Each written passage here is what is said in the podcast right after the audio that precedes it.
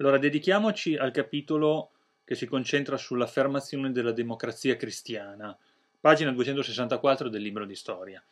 Seguiamolo insieme passo per passo nei punti principali perché dobbiamo solo chiarire alcune questioni che talvolta non sono così semplici.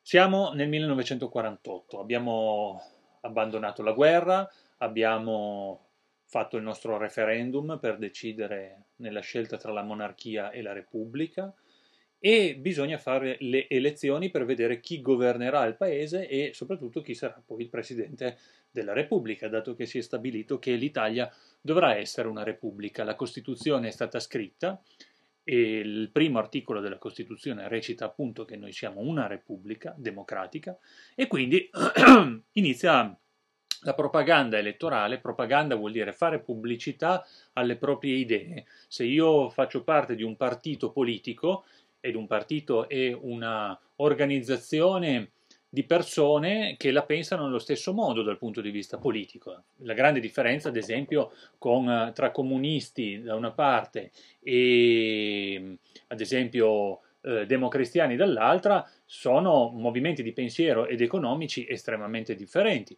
Quindi, a seconda di dove io mi siedo anche nel, nel Parlamento appartengo ad una fede politica piuttosto che a un'altra. Ricordate che tutto questo era iniziato no, con la rivoluzione francese, Giacobini, Girondini, eccetera, a seconda di dove si sedevano nella, eh, nella Camera della Pallacorda, eh, se a destra o a sinistra rispetto a chi presiedeva la riunione, eh, venivano denominati di, di sinistra oppure di destra. Qui siamo nel 1948, inizia la propaganda e vi dice che alle urne si fronteggiavano due schieramenti, da una parte la democrazia cristiana di Alcide De Gasperi e dall'altra il Fronte Popolare, Fronte Popolare che racchiudeva dentro di sé tanti movimenti di sinistra. L'abbiamo già detto, dopo la Seconda Guerra Mondiale uno si aspetterebbe che la vincita di una ipotetica elezione spettasse ai movimenti di sinistra, se non altro perché sono stati quelli che hanno eh, lottato contro il fascismo e che hanno partecipato, pensate alla resistenza, alla liberazione del paese dal nazifascismo. Eh, curiosamente, come curioso era stato anche il referendum per certi aspetti, Curiosamente non sarà così. Vincerà invece la democrazia cristiana con una maggioranza schiacciante, per cui avremo quasi il 50% eh, dei voti dati proprio alla democrazia cristiana, perché non dimentichiamoci il grande potere della Chiesa in questa operazione. L'Italia è un'Italia fortemente credente, è un'Italia che va alla messa della domenica e la vignetta che trovate a pagina 264 rappresenta molto bene. Leggete cosa c'è scritto. Nel segreto della cabina, Dio ti vede, Stalin no. Quindi eh, la propaganda elettorale che faranno tantissimi sacerdoti eh, prima delle elezioni sarà efficientissima, per cui si dirà mi raccomando, ricordatevi che votando comunista o votando sinistra sicuramente eh, le libertà religiose verrebbero ad incrinarsi, non ci sarebbe più la possibilità di praticare il culto. Pensate a cosa sta succedendo in Russia, dove eh, l'ateismo è il movimento base no, della, eh, di, di, questo tipo di pensiero politico. Quindi eh, tutto quello in cui avete sempre creduto, voi contadini, e gente che venite in chiesa, non potrete più eh, metterlo in pratica e le chiese dovrebbero scomparire. Questa propaganda sull'Italia contadina, agricola del tempo ebbe sicuramente i suoi effetti perché la democrazia cristiana vinse a larghissima maggioranza, conquistò il 48,5% dei voti. Il Fronte Popolare ottenne il 30% e tutto il resto per i rimasugli degli altri movimenti che rimanevano. Eh, vi dice questo. Pur essendo in grado di governare con il suo solo partito, perché aveva vinto in larghissima maggioranza, Alcide De Gasperi, della democrazia cristiana, cercò l'appoggio di altre formazioni politiche. Al governo parteciparono quindi anche liberali, repubblicani e socialdemocratici, quindi si fa una sorta di coalizione. Coalizione quando ci si mette insieme per meglio governare eh, in determinati periodi. È stata una scelta mm, molto, da una parte astuta e dall'altra terribilmente efficace quella di De Gasperi, perché in questo modo ha messo insieme due pensieri che potevano essere anche un po' distanti no? nella gestione di un paese e soprattutto nella gestione di un paese che doveva essere ricostruito e quindi c'era veramente la necessità di aiutarsi a vicenda. Eh, sono gli anni, come vi dice il vostro, il vostro testo, del cosiddetto miracolo economico.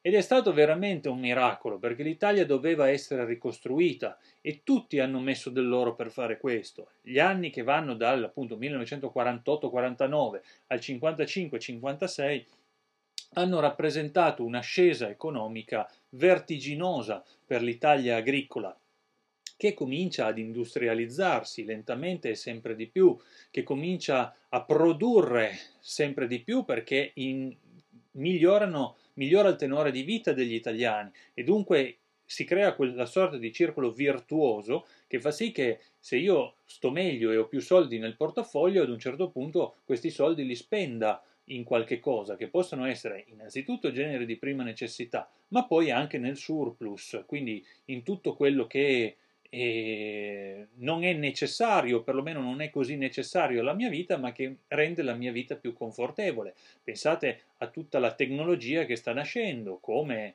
lavatrici, radio, quello che sarà poi la televisione, l'automobile, senza dubbio. E l'automobile comincerà ad essere un bene in primo, prima battuta sicuramente di lusso, ma poi alla portata proprio dei cittadini. Se ci sono le automobili bisogna anche creare le infrastrutture che servono per far sì che le automobili possano viaggiare. Ecco che all'interno di questo miracolo economico è contemplata anche la costruzione di strade e soprattutto autostrade. È il momento in cui l'Italia viene tagliata dalle grandi reti autostradali che vengono costruite proprio in questo periodo. Pensate quanto lavoro c'è voluto, quanta manodopera, quanti operai, architetti, ingegneri, costruttori, quanto cemento è stato necessario per costruire i ponti, i trafori, le gallerie. Quindi sono dieci anni di sviluppo economico senza precedenti, calcolando anche tutto il grande cosiddetto indotto delle aziende che stanno nascendo. L'indotto è tutto quello che ruota attorno ad una grande azienda. Se cominciano le produzioni di automobili, immaginiamoci la Fiat che è, nella sua massima ascesa no? in questo periodo, la Fiat comincia a produrre molte automobili, ma per fare le automobili non servono solo gli operai, servono anche le materie, prime e no. Eh, tante volte un'industria non fa tutto da sé, ma fa fare delle componenti ad altre piccole industrie e poi assembla questo materiale nell'oggetto o nel mezzo tecnico o meccanico che vuole produrre. Quindi magari c'è la necessità di persone che facciano eh, i parabrezza delle auto, altri che facciano le gomme, altri che facciano i cruscotti e la Fiat invece si occupa della costruzione dei motori ma tutte queste varie realtà creano il cosiddetto indotto. Dov'è la Fiat? La Fiat è a Torino, quindi un'altra conseguenza di questa, di questa grande rinascita economica è anche la migrazione in massa interna allo Stato. Perché? Perché il, la gente comincia a muoversi verso quelle città nelle quali sa che è richiesta manodopera lavorativa e quindi cominciano a spostarsi soprattutto dalle zone depresse, che possono essere le nostre montagne, le nostre vallate, oppure dalle zone del sud Italia. Quindi un movimento migratorio interno massiccio eh, della, della popolazione per andare a lavorare, per cercare lavoro nelle grandi industrie. Questo cosa genera? Genera il fatto che eh, nelle città si debbano creare dei servizi, delle infrastrutture, quindi i palazzi per accogliere questi operai che arrivano a lavorare. Ecco che ha di conseguenza anche eh, il mattone, quindi tutto quello che ruota attorno ai cantieri, si sviluppa enormemente. Vedete che il circolo virtuoso si espande sempre di più, trasformando l'Italia lentamente da un paese agricolo eh, perché sotto il fascismo o subito dopo il fascismo si era tra il 35 e il 40% della popolazione eh, impiegata in attività lavorative agricole al 3-4% odierno della produzione agricola, quindi un cambiamento epocale nell'arco di pochissimi anni e l'Italia comincia ad industrializzarsi. C'è stata anche una scelta, una scelta economica molto forte, nel senso che questi operai hanno accettato, come sempre succede all'inizio e dopo le grandi crisi storiche, hanno accettato di lavorare con salari molto bassi eh, perché c'era proprio una grande necessità, ricordatevi la rivoluzione industriale, quello che succede durante la rivoluzione industriale, quando eh, c'era una grandissima necessità di manodopera e dunque i padroni potevano permettersi di licenziarti eh, per assumere qualcun altro ad un costo minore. Più o meno, anche se i tempi sono molto cambiati, è quello che è successo inizialmente. Quindi la produzione costava relativamente poco eh, e i, i profitti generati dalla vendita dei prodotti erano altissimi per gli imprenditori, ma saggiamente moltissimi imprenditori hanno fatto quello che la legge del capitalismo prevede, cioè io ho altissimi profitti, non me li tengo in tasca e me li spendo per costruire casa mia, ma li reinvesto all'interno della mia azienda per ingrandirla, per migliorarla, per mh, aumentare la produzione. Quindi da produzione si genera altra produzione, investendo i capitali, ecco il capitalismo, nelle macchine, nelle macchine e nel miglioramento tecnologico delle macchine, così da poter produrre di più e meglio.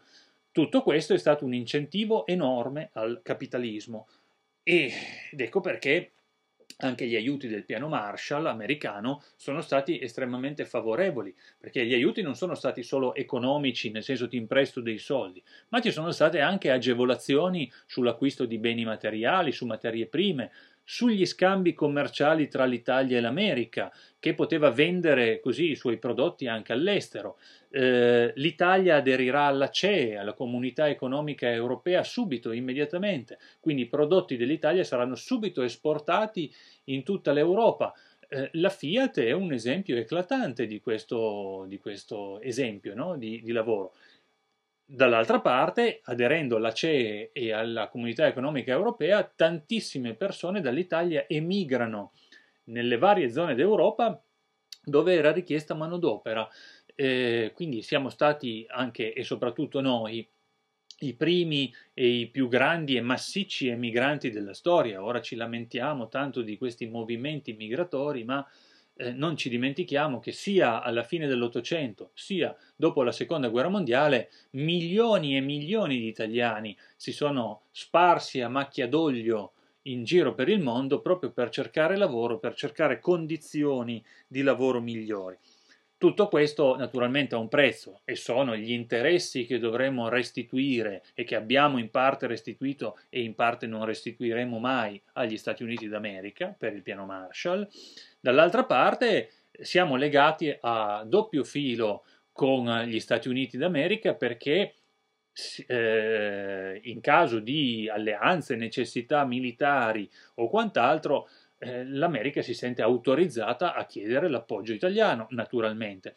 Sono gli anni in cui molte basi americane, basi militari americane, vengono eh, costruite proprio in Italia, perché l'Italia è un posto terribilmente strategico in Europa, è proprio nel centro esatto e al centro esatto del mare, quindi in caso di conflitto, soprattutto per i tempi quando le tecnologie erano ancora diverse, quelle missilistiche soprattutto, poteva fare eh, poteva essere molto utile avere proprio delle basi militari eh, nel centro del Mediterraneo.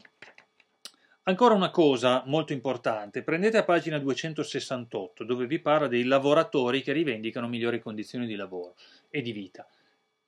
Lo stesso processo, molto più veloce, ma vedete che praticamente è la stessa cosa che era successa nel, durante la rivoluzione industriale, la seconda rivoluzione industriale, succede negli anni 50 e 60, perché ad un certo punto tutto questo sforzo degli operai, questo lavorare tanto per avere poco, eh, ad un certo punto deve trovare una sua giustificazione, nel senso che io ho lavorato tanto per te imprenditore, ti ho arricchito, ho fatto sì che tu dessi a me lavoro, sicuramente, ma la mia forza lavoro, la mia mano d'opera non è stata ricambiata a sufficienza, per cui io rivendico dei diritti maggiori. Voglio maggiori libertà, voglio uno stipendio più alto, adesso l'economia sta andando bene, quindi è il momento che tu ritorni, tu imprenditore, ritorni a noi quello che noi lavoratori ti abbiamo dato.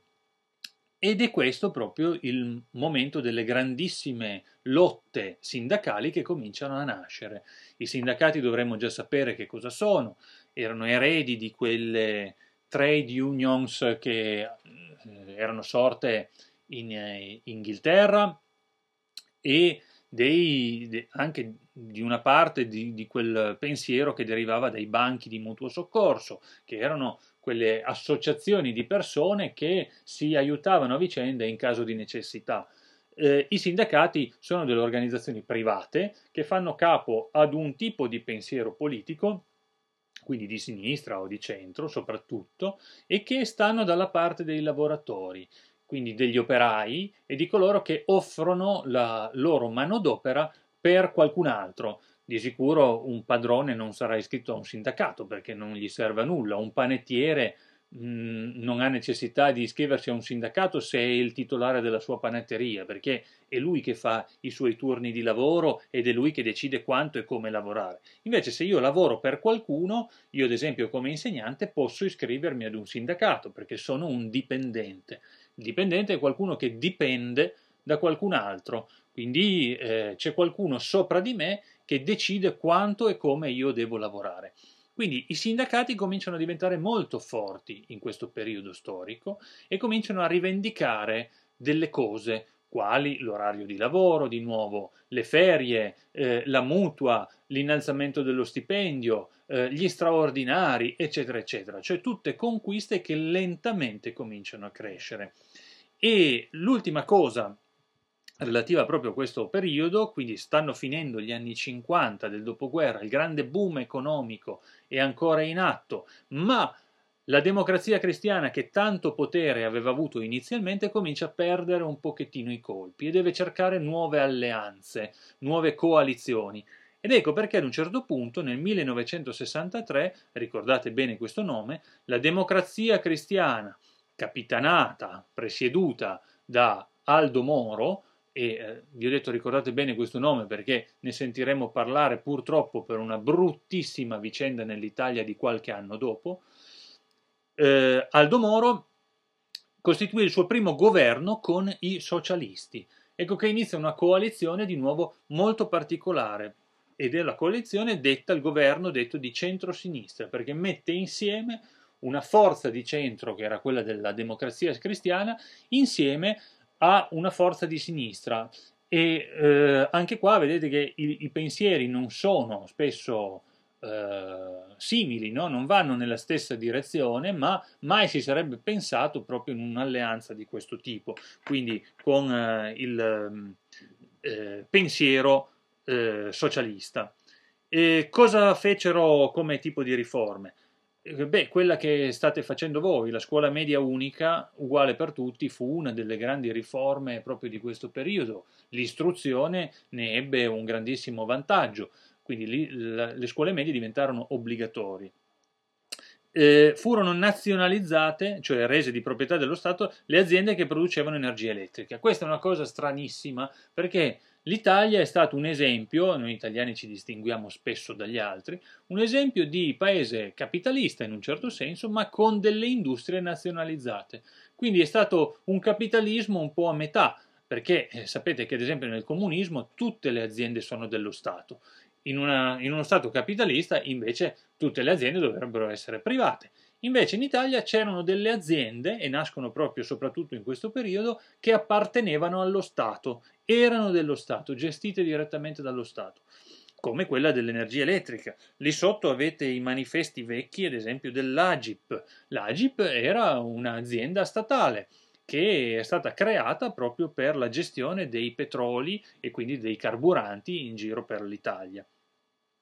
E, e, poi guardatevi ancora un secondo il capitolo dedicato al mezzogiorno e al disastro economico invece nel, che è stata la gestione politica ed economica del, delle industrie nel mezzogiorno d'Italia. È un periodo molto particolare, controverso sicuramente, ma che ha fatto la grande fortuna economica dell'Italia e in parte siamo ancora debitori di quei grandi lavoratori che sono stati i nostri padri negli anni 50 e negli anni 60.